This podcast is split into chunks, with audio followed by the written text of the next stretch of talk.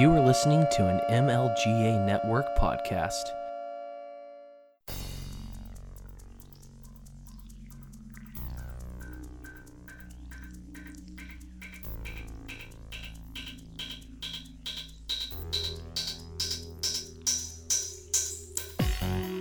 Welcome to Thank You for Your Servers, a show which looks at the tech news of today, but from a libertarian perspective. Now, here are your hosts, Thaddeus and Gary.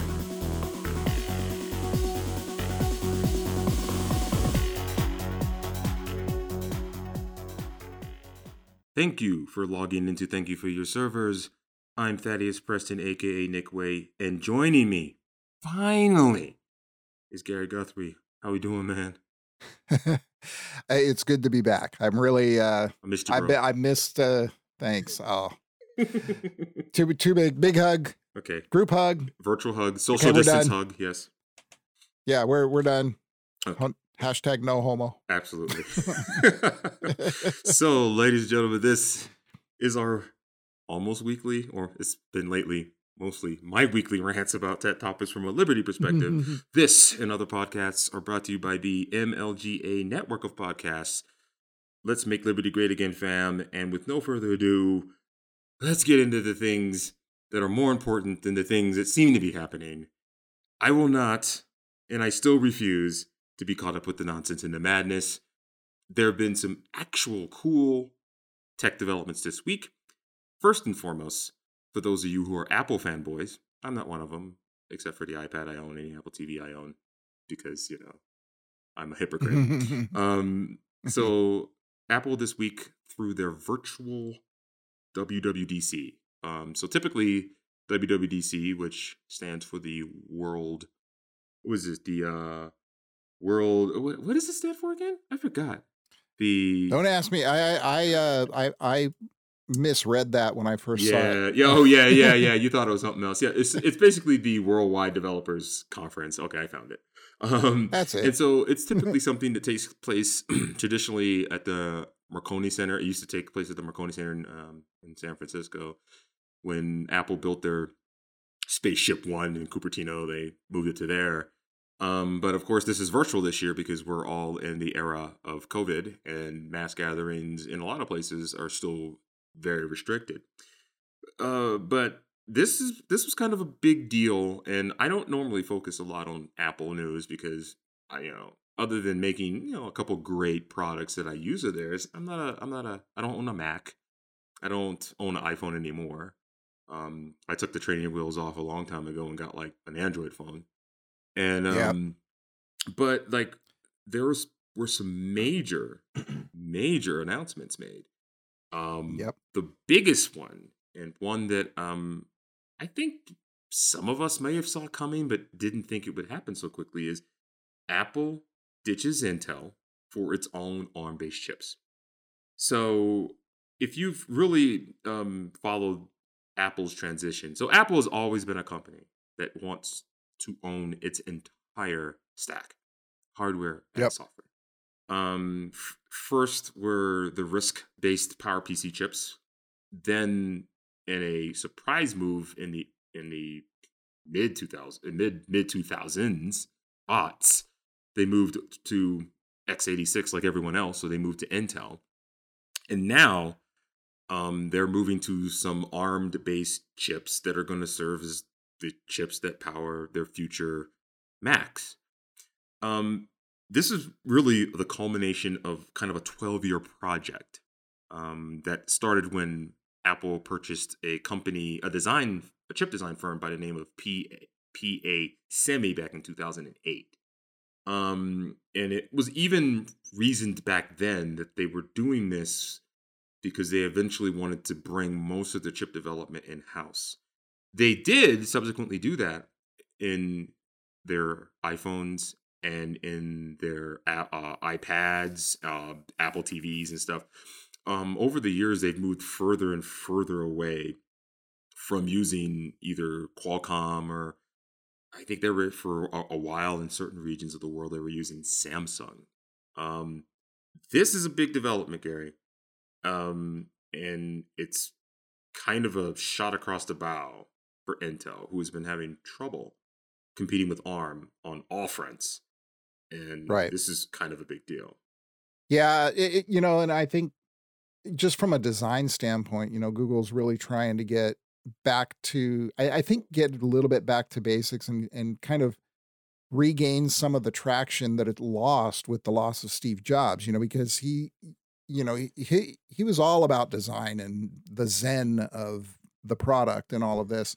And one of the articles that I saw on this particular thing is it's going to allow the them to get back to thinking about the design, right? And re- kind of re engaging people on that and have laptops that don't need fans or, you know, um, skinnier, more powerful. And, and like uh, we talked in the pre show, much better performance because everything's going to be tied to that architecture and not have any overhead of um, whatever translation you need to make it work on the Intel architecture, right? Yeah, and when you when you control that stack you can you can gear everything to take advantage of every last little nook and cranny of it rather than you know uh, for lack of a better word some of the slop that's out there Yeah, right. So the one of the reasons in the past that they had moved to uh, they moved from you know eighty what is it eight eighties and eight eighty sixes what are the old Intel chips? 80 80 the 80 the eighty eighties and the the eighty 80 eighty eights yeah. um was 383 80386 yeah, it is and they moved to RISC where because they wanted you know that flexibility that speed they wanted to get rid of the slop. There's lots of, of instruction nonsense you have to deal with with CISC but um but or the x86 just to kind of really differentiate it. But you're right so the one thing you can truly say about apple products particularly ios products is as they have moved closer, uh, uh, further and further away from the standard chipset system on chip chipsets that most mobile devices use, mainly Qualcomm and um, Hy- uh, Hynix and um, uh, what is it? Uh, who else? I think Intel was in that business, but I think they got out of that business. Um, yeah they're not Samsung with their um, um with their chipsets is it just gives them the ability to like you're right make different design decisions they're highly efficient it's why you can see a new iphone that uses half the memory of a new samsung is because they have their software so down pat they don't have to compromise much of anything when they design from literally silicon up how Right. the operating system will interact with it. It allows them to implement tighter security. It allows a lot of things that the Intel chips and even to a lesser extent the Qualcomm chips really don't give them the flexibility to do. And Yeah. you know this this is this is a big deal. Then there there were people who were worrying, um, um, particularly um, about the fact that this does fragment um, software development. Um, you know, and this was a pain point when they made the transition from PowerPC to x86. Um, they wrote, you know, just in time translation and just in time compilers, and yeah, but that was sloppy and, and, and messy. it, it it adds that whole it adds that whole layer of extra logic that uh, if you can just bypass that middleman why not do it you know So they're they're they so part of their develop uh, part of this announcement, um, which Hmm. was shocking but yet not unexpected, but was also like this is the developers conference. They were like, "Hey, we have tools that will allow your um, software written for x86 to run compatibly on these future ARM based um, processors. Apple Silicon is what they call it um, Rosetta Stone 2, virtualization, and stuff like that. It does bring into question um, Bootstrap versus Parallels. Um, going forward, I don't think Bootstrap is going to work well. Hmm. Um, and a lot of developers I know, particularly who still do Windows development, still heavily rely on Bootstrap to like oh heavily uh, yeah to do that type Yeah. of stuff. Um, Absolutely. You know, they're promising translation and better tools. I mean, I, I honestly I think Apple the one thing it does also do well, almost as well as Microsoft, is it definitely caters to developers. And so there is this transition period that will happen. We're not going to really see, I think, any hardware that use this Apple Silicon until I think the end of the year, possibly.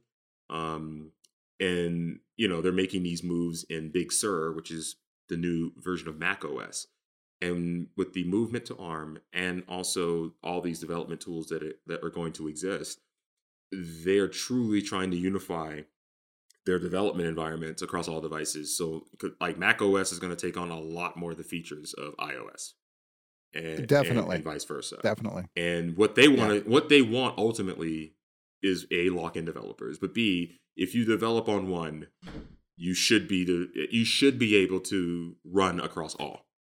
And I well, they're kind of going they're they're kind of going to the uh, you know when uh, when uh, Microsoft first came out with Windows 8, you know that was their whole paradigm. That was their whole you know holy grail goal was write it once, run it everywhere, and you know the experience should be absolutely the same across the board. And it didn't work for Microsoft. Maybe maybe Apple's got a different take on it. Maybe they've learned the lessons from the past. I don't know, but and I don't know um, how much of the concern with compatibility really holds sway when we have very architecture agnostic software today, i.e., a right. lot of it is web based, or at the very least, makes web calls. You have things you can run nearly native in the browser or some some equivalent. I well, even HTML5. I mean, uh, you know, the we just um, in uh, my company that I work for, we just implemented HTML5 uh, access to the physical camera devices on the phone, which was for the longest time, you know, it, was like the carrot in front of all of the developers. Like, if we can make this happen, you know, this opens the doors. And guess what? It's happened. You know, HTML5 has access to the physical camera right. uh, on the phone, which it's become less and less that I have to write for either x86 or, in this instance, ARM or Windows versus whatever. There are so many better tools now out for being able to write very architecture agnostic software that I think this yeah. is the move. And, and like, yeah, like I just forgot about the fact that, yeah, Windows is trying this same thing where it's just like, all right, we're out of the business of, you know, PC compatible, right? You remember, you remember that? You remember when you go used to buy your box software? It's like it's PC compatible. PC compatible. Yeah, yeah, So no. So the, right, the battle the days, days of uh, I don't think. Yeah, good, good. um, so uh, on top of that, uh, deep analysis is why like that's kind of a big deal um, poor Intel. Um, they also kind of previewed Mac OS Big Sur, as I alluded to, um, which looks mm-hmm. remarkably like iOS. Um, uh, iOS 14 yeah. is dropping with some new features. If you were a iOS, this is their first. This is their first OS X kind of redesign in how many years? Oh, I mean, God. it's looked the same forever. Yeah, it's it's kind of, and I think a lot of it has to do with the fact is they're preparing Mac OS for this iOS Mac OS unification across these ARM based devices. Um, right. And, and oh, oh, just to kind of double back on that on the ARM discussion, higher end Macs going still going forward are going to use x86. Right. There, it's just the as the five year transition as they've kind of outlined outlines is more and more of the MacBooks and iMacs will start incorporating ARM based stuff because you you know because they've gotten better at making these ARM processors almost x86 x86 like. Yeah, I, I, I saw a uh, there was a report on you know someone basically brought up the fear that okay we're going to kill x86 we're going to kill Intel and uh, the support for any devices that you buy now is going to be non-existent in the future and i don't think that's the no. case i think they're going to they will continue to support it and they will continue to you know i mean and simply put there's just com- certain things that arm doesn't still doesn't do well right you're you're not running machine learning inference on or very right. well on an arm chip yet you're not and you're not going to be rendering 3D, you know, whatever for Hollywood on it either. Right. No, you're going to still go with the hardcore silicon that's good at that stuff. That's GPUs and x86. Exactly. Um exactly. So other things they're announcing: Watch OS seven. Uh, again, I said uh, iPad OS uh, fourteen um, with you know more Scribble support. Um, AirPods with like spatial audio, which is kind of they, they do some weird modulation that makes it makes noises sound like you're coming from behind you because of you know what they're do- algorithmically what they're doing. Um, you know, new privacy stuff. wow. and you know you know new stuff for car key i.e like you know the ability to start your car from your ios device which is only available on the mercedes uh was it yeah no a bmw 5 series so you know only silicon valley thinks that they're pushing things forward particularly apple silicon valley thinks they're pushing things forward by saying you can now start your bmw 5 series yeah that's Okay. Yeah. Thanks. Yeah, thanks- thanks for that, I guess. Um, but the biggest update, and one, you know, for selfish reasons that I am very happy about finally is Apple will find Apple TVs, particularly the 4K TV TV boxes, will finally support 4K audio from YouTube, a 4K video on from YouTube on device. wow. Right now, if you own an Apple TV 4K, you can't watch 4K YouTube content because of com- I, I think it's the um they don't I, I think they don't uh they don't uh, the Apple TVs don't have the codecs necessary to decode VP9 and most of those 4K videos on YouTube use VP9. Ironically, Amazon who uh, who Google had a, like a fight with not too long ago actually does decode VP VP9 um for or, or VP8 I think it's VP9 um which is the compression codec for 4K which is why I still own a Fire TV because I can watch 4K YouTube videos on my 4K TV as opposed to my Apple TV which every other app uses 4K except YouTube. So that was very very exciting. I was actually pretty happy about that. Also very upset because I just spent 120 bucks on a new Fire TV for that for the express purposes of watching 4K video from YouTube. I bought well, you know, four four K is great as long as you've got a big enough screen. For Correct. It, right. Right. I mean, you know, me me and Gary 15 are the one and five top one and five percent. We we have those things, but you know, Oh, uh, oh, clearly, yeah. In every room of the house. not quite not quite every room in the house for me yet, but I'm getting there. Right, that and the pool. So Yeah. Well, clear. Yeah. Absolutely. Got to have it there. Oh, absolutely. So yeah, so no, man. So Big Apple news, really cool stuff. Uh if you're kind of, you know, into Apple fandom, it ate up most of the tech news cycle this week. Um, I mean, there's other garbage that's actually eating up the tech news cycle this week, but I choose to ignore that stuff now. But uh, big up, man. Apple, you know, making moves, and that's pretty sweet.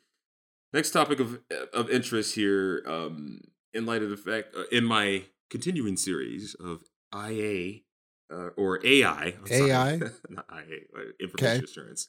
No, um, artificial intelligence on the march or AI on the march is um so a couple stories that kind of piqued my interest in you know they're going to kind of lead that lead me down this road to you know what the post covid-19 world looks like is. So google built a ai agent that learns to generalize uh to new environments by ignoring distractions. Um this is pretty sweet in the sense that like it it definitely is now when it comes to vision it's mimicking how human beings see and perceive the world. Um, i forgot the terminology for it and maybe there's smarter people in my audience or our audience that can actually turn me on to this. But like when you focus on one thing and everything else seems to get blurry around you that that's essentially what they're trying to help this ai agent generalize. Um, it's a very human trait where you know you the information in your periphery loses resolution so to speak because you're focused on in this instance if i'm reading the show notes here the mic seems blurred the mouse seems blurred but everything i'm looking at on the page is in focus. That is essentially what they've kind of implemented. This is going to help a lot in a lot of areas uh, with attention. Um, there have been many papers written about like how we need to AI agents and machine learning algorithms need to need to understand need to conceptualize attention because one it helps uh, processing wise them not focus on everything in an image just focus on the thing they should be focused on in an image or stuff like that. Um, or pri- prioritize it at least. At the very right? least, prioritize it, particularly when you get into these multimodal models that need to take in all types of information, be it visual, uh, audio, and other types of sensory data, and then have them prioritize what to pay attention to first, and maybe even have it build a hierarchy for how it learns. I don't know. I'm extrapolating a lot from this story, but it's actually kind of fascinating in the fact that like this is the future, whether we want to pay attention or not. We can dig into like all the tech the, the tech news tidbits about this new company, this new technology, this do this and that. This is all being driven to a certain extent by AI. Another example is Google released this experiment this week called uh, Keen. And basically, it's an automated machine learning based version of t- Pinterest. So let's step back for a second. Pinterest has, I don't even know how many employees. I could probably look it up, but it wouldn't make for good podcasting if I did that. But let's just say it has thousands of employees. In Pinterest, I'll buy it. In Pinterest, yeah, yeah, I buy it, right? In Pinterest, you know, built this huge company that builds these pins of interest, right? Basically, pictures. It, it's very it's, it's graphical based. If you've ever used it, I use it specifically when I want to look up recipes. Um, sh- you know, Yeah, I use it. I use it for brew kettle. yeah, brew kettle stuff. brew kettle Yeah. uh, design. Yeah, yeah, yeah. Oh yeah, yeah. I definitely have a. I definitely have a. a I forgot what they call pens associated with like brewing, home brewing in particular. Yep. Um. So they built this like on a whim. Like they literally just just, built it. So it, you, it's kind of like the onboarding. The way the onboarding for Keen works is kind of like the onboarding for Pinterest works. You just give it a couple topics, pin a couple things, follow some couple people, and it's around interests. Hence Keen. Um. And um. Yeah, this thing just uses ML and, and just generates this pen board, you know, this this board of images that are centered around interests. And um, you know, it, it, it's pretty cool. Um, I'll take kind of a, a couple excerpts from like the story here. Um, Keen uh, is a, a uh, personalization unchecked limits users exposure to information that is uh, dissenting opinions. It narrows a what am I reading here? Oh, there's there was a rant associated with the person who wrote this story about Keen. I was celebrating the fact that like a machine learning algorithm and a couple of motivated Googlers created like Pinterest and like quickly, as opposed to Right. Pinterest having thousands of employees. This uh, reviewer who was reviewing Keen started going down that dark road of like you know this will enable more filter bubbles which that's all social medias are Uh, yeah Yes. y- y- you know you know the you know the type um I'm kind of uh, yeah. you know and you know what what is Yeah. it like the algorithmic based recommendations can send users searching for fringe content further down the dangerous rabbit holes even radicalizing them over time and in extreme cases radicalized radicalized individuals become terrorists really you really got to jump from like Yeah. hey, this cool little machine learning project I- that's like basically Pinterest my with my like homebrew my homebrew interest is make me a terrorist. yeah. So. I'm gonna go from like pins Clearly. about sneakers to like you know MAGA terrorism. I mean, I this. this, this is the stuff you can't escape even when you're reading about like wow this is actually pretty cool like they literally know, built a know, pinterest just- from this as, as much as we're trying to just stay out of the nonsense and out of those weeds, it's like it it doesn't matter where you look, it comes up. And I just honestly, for me, I have to just shake my head at this point and just say, you know what, you do you. You know, if that's what you want to believe, yeah uh, that's great. You know, I'm I'm I'm past it. I just all I want to do is pin my my pictures. that's it i just want to pin i just want to pin my keens that's it also My Keens, there you go. I, I wonder what language this. uh, Yeah, Yeah. wh- what kind of terminology we're gonna get. I got to check this thing out. Yeah, no, no, it's, it's actually yeah. You can download the beta on um, on your your phone. Um, I don't know if there's a desktop slash web. You know, you know I'll check it out. I, it's I actually pretty cool. It's it's it's it's it's pretty cool. Um, you you know, just try it out. And again, it just kind of proves to you like the power of these machine learning algorithms to do the things that it took Pinterest a about a decade to even get to the point. I'm pretty sure they're using a lot of machine learning and algorithmic stuff in the background now, and they're monetizing these these these these Pinterest pin, these boards, right?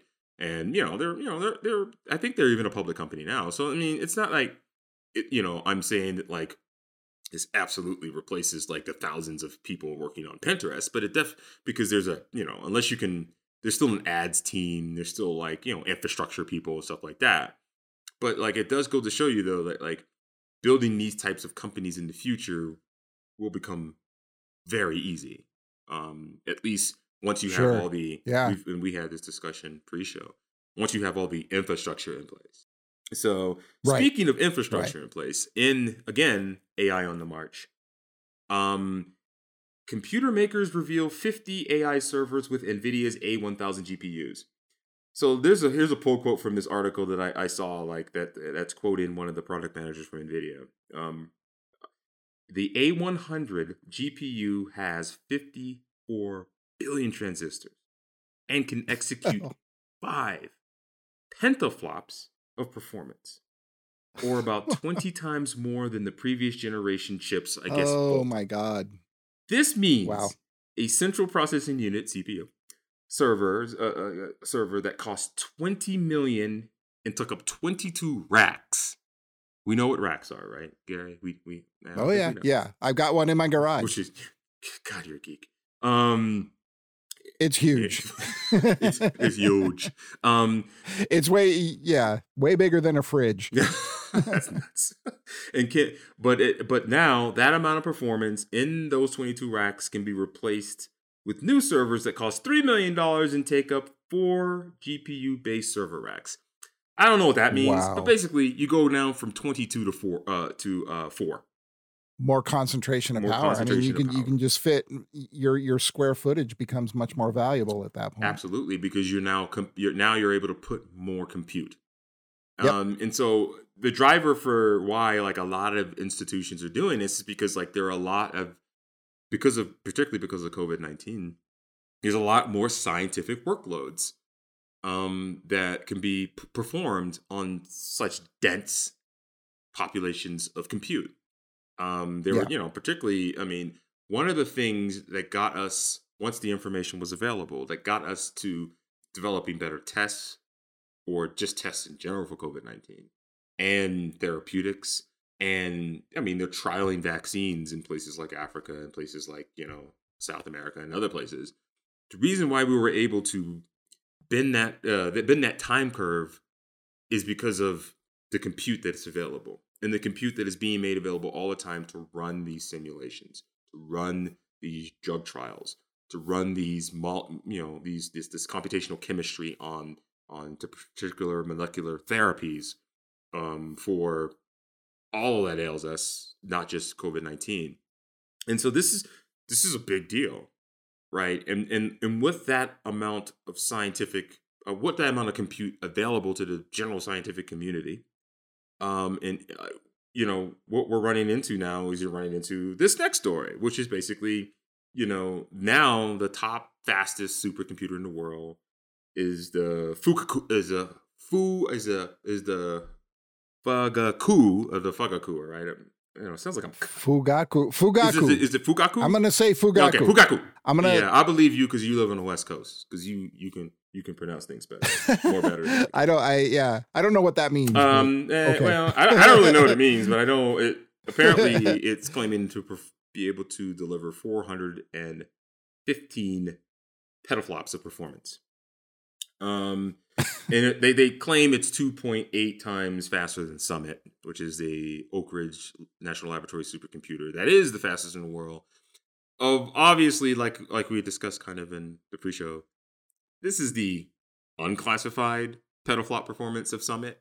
Um, right. We don't really know what the classified performance of, of we Summit don't know. is. So yeah, Yeah. um, but you know, but this type of kind of um, this kind of power in you know um, in the hands of scientists, in the hands of practitioners of data science, ML, and AI. Um, they're starting a lot of these supercomputers that are coming online are actually being built with either ARM-based chips or these GPUs that are capable of doing the linear algebra and other types of mathematics that deep neural networks require. Um, we're throwing more compute at these problems. We're learning how to focus said agent machine learning algorithms and agents at problems. This is gonna this is this is changing things. So that brought me to like this article in VentureBeat about uh, this guy by the name of Mark Gorenberg um, from Zetta Partners, um, um, Venture Partners, talking about you know how it's now AI's turn um, coming out of an economic downturn to really shine. And he, you know, he uses some analogies about like, you know, the boom times um, where companies are focused on growth, but in the tough times, um, you know, these companies that are focused that were focused on growth are now just focused on like, you know, improving efficiency. One of the many things that are going right. to help them improve efficiency is the maturity of these uh, ML models. Um, he uh, he's basically says that history shows us that after every major economic downturn since the 1980s, businesses rely on digital technology and specifically innovations in software technology to return to full productivity with fewer repetitive jobs and less bloat, or and as yep. I like to say, less humans. And well, yeah, but at the same time, I think there's a there's an element of you know we're we're, we're shifting the focus from breadth to depth right? Yeah. And, it, and uh, you, efficiency is a part of that equation, but you're also looking at, you know, increasing e- either product or uh, whether it's quantity or quality or whatever. I mean, there, there's a lot more to depth than just, you know, doing more with less. I mean, that's a huge part of it, but um, it, it's it's very interesting to me to see companies really, eh, I mean, shifting entire models, right? Um, a lot of times, yeah, less employees, but I mean, maybe it's more about just delivering more with the same amount. Who knows, right? Mm-hmm.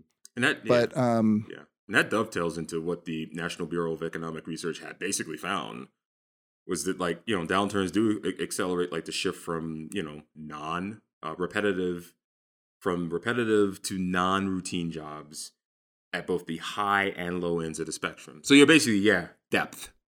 Um, yeah, and, exactly. And, um, and so, yeah, like, you know, existing tasks get automated.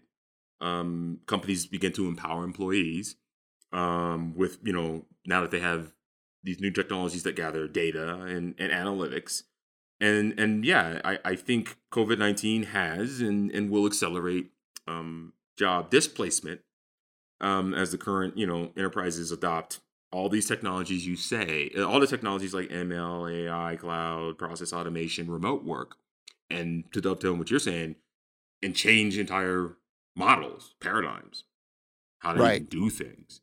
Um, right. that will inevitably require less humans but as i always say it just moves us further up the stack the technology stack um, yep. because the very repetitive, you know, routine things get automated away, but the non-routine, higher level, you know, that higher level of customer service when like, you know, your computer's not working, um, is something that people who will have to have a much more depth of skills.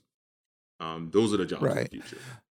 Well, and I and I hope that we see a spark of innovation too, right? I mean, anytime you have a hole, there's there's going to be someone thinking outside the box and coming up with something that, um, in the new, it, it, I, am not going to say the words "new normal" Ooh, because I hate yeah, that. I, know, I, I think know, it's the worst. I know that's your bugaboo there. It, it it it just kills me. But in this, uh, let's say new context mm-hmm. of what we're living in doesn't mean it's normal. It's just no. it's a new context, right? It's not normal yet. There's there are opportunities that for innovation that I I really hope that we that we see, you know, at a micro level, particularly where, you know, you can have a new Steve Jobs come up in the world or a new whoever, right? Um, I, I say Steve Jobs and Bill Gates because I'm a I'm a boomer, right, from the 80s. but Uh, but you get what I'm saying. Um, with all these technologies that are available and a lot of people who are just thinking outside the box and looking for an opportunity whether it's a, high, a side hustle or the next you know 100 billion dollar company I, am hopeful that we see it. I'm hopeful that this it, it, not really catalyst for change but this kind of forced change upon us is going to um, open up those worlds to us. And and this the improved technology and the computing power and the and the you know all the machine learning and AI that's available to us readily now it is going to enable a lot of that to happen. Yeah, I think more compute. The, the, the, to wrap all this one section up here, it's more compute means better ML models, means more yep. advances in AI, and this is important because we, you know, more pure scientific workloads are going to be using AI, which are going to ultimately in the pursuit of results that are ultimately going to make things easier.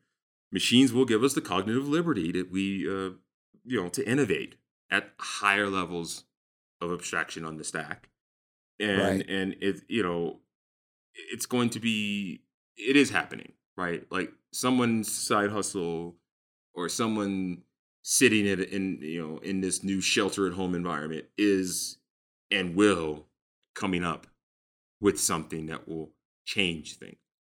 And we, it, yep. it, and that's this is why I hate times like this, but I love times like this because right. you can look at the last economic downturn and you can count the companies that came out of this, came out of it.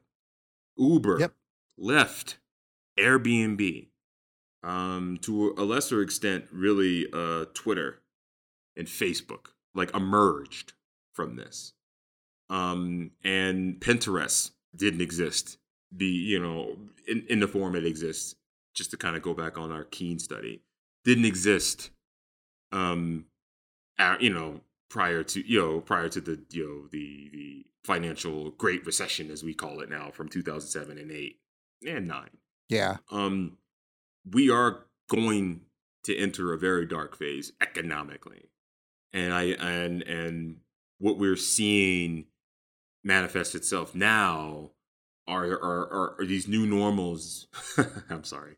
No! I know um, that we're, that we're seeing are going to uh, uh, uh, facilitate innovation. It just is. Um, I was just reading the other day from um, uh, some grad students or some students sitting at home solved this mathematical conjecture just sitting at the house because they can't go anywhere. I can't do anything. Um, I don't. I, I, I tried to read it and tried to understand what they had figured out, but it had something to do with like rectangles or something. Um, but but like those maths have implementations later, and yes. these kids who were locked up and not able to do anything they aren't the idiots out there protesting, or maybe they get they got sick of protesting and they're just now sitting around with nothing to do. They're coming up with these things, and these little things. You know, I follow quantum computing and and AI very closely, and you see, p- paper by paper, piece by piece, them building the future. Last week I talked about SpaceX and Starlink. Piece by piece, 60 at a time, he's launching his four is he ultimately I think they want forty thousand of these things in orbit. Um, crazy, crazy, yeah. Um, you know they're sitting at about a little under six hundred now, and they're already starting yep. trials. And uh, there goes. Don't they have one on the? They got they got one on the launch. Yeah, yeah. Right I think now, one's scheduled for next week for launch. Yeah. Um, the future's still being built, ladies and gentlemen. Um, if you're too or so wrapped up in the contemporary uh, outrages of the day, understand that there are still people slaving away, even though they may be they they're just as socially conscious as you are, but they're slaving away and they're not bitching about it and they're just building the future. And I, uh, like I said, it's it's it's going to be good, but there's as we will probably discuss in the coming weeks, whether you want to or not, darkness is coming. So, um, that said, on a much more positive note, last story. Google's founder Sergey Brin has a secret disaster relief squad. This is awesome. Uh, I, I, love this story. Yeah, so, so, the global support and development, global support and development is made up of ex-military men and Brin's former bodyguards, but their mission isn't warfare, right? You know, this is. I took this from the Daily Beast. they they do a really good job of explaining what they do. So, like, what essentially is happening is this: so Sergey Brin is a billionaire, right? You know, he has a yacht, but he's not always yep. on the yacht, right? So he has these bodyguards and this ship captain, and he says, "How about when I'm not using the yacht, we use the you use the yacht for humanitarian purposes." And so they started this back in like 2015, and when uh, some remote islands, Vanuatu's, the Vanuatu Islands, was hit by like Cyclone Pam. And there's a, this excellent YouTube video of you know them explaining what they did. They basically are the first guys on the ground they're flying drones. They're, you know, doing sonar to clear out the bay to facilitate evacuations. They're doing triage. They're cleaning, you know, they're they're uh, creating clean water on board and pumping out ashore. And the keenest, the keen, oh, keen keeps coming up. The keenest example of this was when Hurricane Dorian uh, hit the uh, the what the the Abaco Islands of the Caribbean. Like I just remember when like Dorian uh, uh, Dorian like came over this Caribbean island and just sat there for a day and a half, just, just destroyed it. Took a little vacation. Yeah, yeah. um, ruined it ruined a lot of vacations. Um, so basically, they were the first on the ground, and so they had like marine specialists use sonar systems to, sur- to like survey the sea for like like uh, hazards, so that they could clear and dredge the bay for like ships that are coming. Their aviation experts set up an air traffic control system um, they cleared the runway, and then like mm-hmm. the operation allowed like 1,100 people um, to get on and off the island um, and evacuate people and stuff. They even provided using you know because Google has this capability. They even like provided satellite imagery to like the like you know the the Bahamian authorities for like surveying and stuff like that. They're flying drones. This organization is also like doing crazy things like, you know, deploying airships in Kosovo to do ground penetrating radar stuff to find mines. Dude, tech billionaires again, uh, are, as always, are bucking the trend of the traditional like philanthropic endeavors, and I applaud them for this. I, I, I call BS. There's no way this is happening. Oh, you oh no you mean without thing. the government? Because m- m- m- yeah, NGOs. I don't believe it. There's no there's no way this is happening without government dictating how it happens. There's eh, I'm not buying. Yeah, you know, yeah, yeah, yeah. so there is certain people, and according to this Daily Beast article, who have skepticism about the fact that these, you know, um, these organiza- these organizations run by these billionaires are doing this thing. Uh, um, what is what does the one person say? That I, I'm going to pull a quote from the Daily Beast story because they're never going to be positive about like a private citizen who you know uses his yacht to facilitate like humanitarian efforts. God forbid. Um, where is it at? I think this one guy from uh, UK development, Esther environments support them, blah blah blah.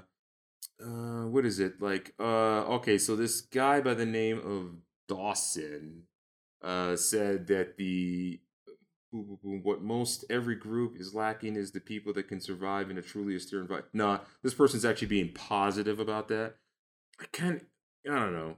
It's it's hard. Like I remember when I saw it, and they're just like they're just they're poo pooing it because you know government and stuff should should be right uh, doing this, and, and they use the we got to be transparent. Oh yeah, mm. but the use of ex-military personnel for humanitarian and conservation work is also controversial. Rosaleen Duffy, a professor of politics and international relations at the University of Sheffield, they can arrive in a complex situ- in, in complex situations with little understanding of the local context. They bring with them modes of thinking and acting, such as seeing certain groups of people as the enemy to battle against. What the f is she talking about? She's being stupid. Uh, yeah, it, uh, you know what? first of all, I you don't get on one of these teams going out and doing humanitarian work without some sort of vetting first, right? There, yeah, I mean, Yeah. there's got to be a, a personal. I mean, you got skin in the game when you're devoting your time at this level to that kind of help, right? You, you're not just showing up and collecting a paycheck. There's a lot more to it than that. And yeah, okay, I got it. Yeah, ex military. But what does ex military mean? I mean, the military is not just people out there with a 50 caliber machine gun going out. You know, there's a lot of people working in, you know, office work, doing administrative. I mean, that's the other extreme, right? Mhm. But it, it, it means a lot more than just a combat soldier. yeah.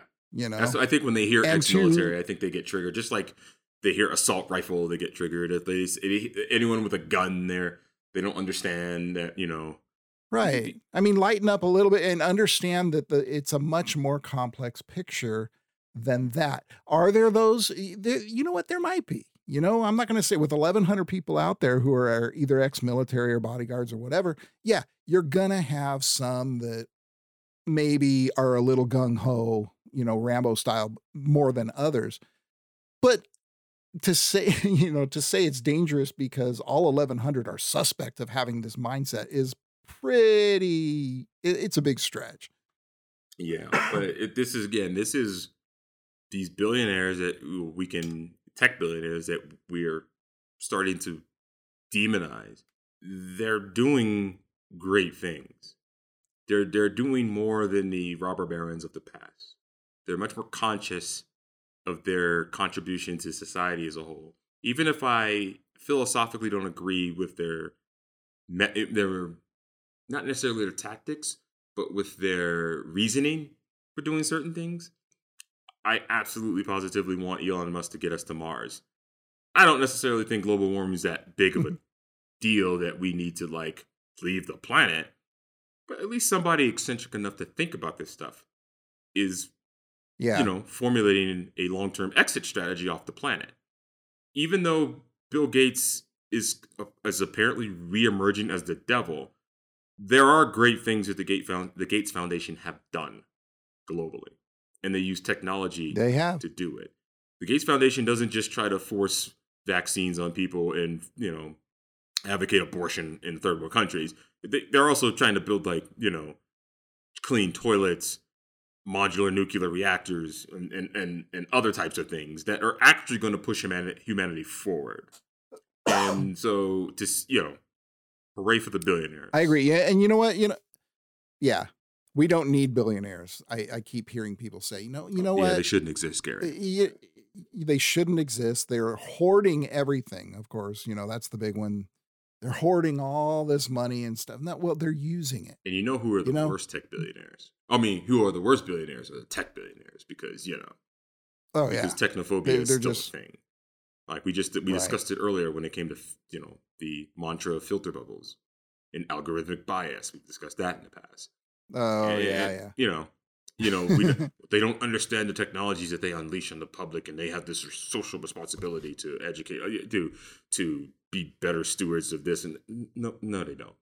No, they, they, No, they, they're they- just they're those people are are just upset because these tech billionaires aren't coming out as woke as they are. You know, it's the, that's all it boils down to. You know, and the sad thing about it is a lot of them are. I mean, again, like I said, like a lot of them have old philosophical, um, I guess, views that I would find abhorrent because ultimately they they believe in the state's role in implementing soft or hard forms of violence in one way, shape, or form. right? But at the end of the day, I mean, there's still this techno libertarian utopianism of their, them wanting to disrupt industries. Um, and while I am skeptical of the, the scale and scope and the size of these companies, I am not one that is willing to use the extortive, violent power of the state to like make them less able to do the things that have allowed their founders to amass the billions necessary to create disaster preparedness squads that like save lives that, that actually that work. actually work. so that said, well, uh, yeah, that's our last topic there, and um, we went a little long, but I don't care, man. We're happy to have Gary Guthrie back in the house. So, Oh, anything you want to plug? Anything you want to say before we sign off, my friend?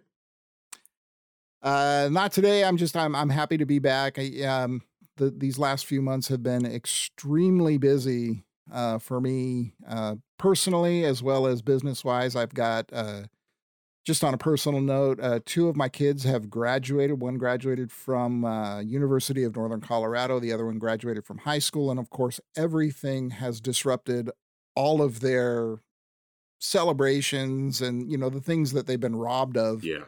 um it, it's pretty sad. So we've been working really hard to kind of uh make up for that and you know do some interesting uh different experiences that in 20 years they'll be able to talk about and you know tell the youngsters of the future. Um man you don't know what we had to deal with you know that kind of thing. So yeah. No. it, it, it- we we've made some fun of it, but i- at the same time, it's been challenging. Work's been challenging, but um, we're we're getting through it, and we none of us, knock on wood, has got the COVID yet. So no, no, I um and even if I have, I don't even know. Um I'm still working, I'm still grinding, and that's all we can do. So with uh Yep. with that said, man, thank you for coming on thank you for coming back, Gary. And thank you all for logging into thank you for your servers. I am Thaddeus Preston. Follow me at Nick Way. And in the future, we're working on me and Gary are working on some things that maybe expand our reach particularly in light of the fact that this podcast thing seems to be blowing up with you know Joe Rogan getting a hundred million dollars from Spotify and stuff like that. But we, yeah, I I wouldn't yeah, mind. I wouldn't, I wouldn't mind a hundred dollars to be honest. Um, so Yeah, I'm with you. All right, guys, logging off. See you next time. Peace.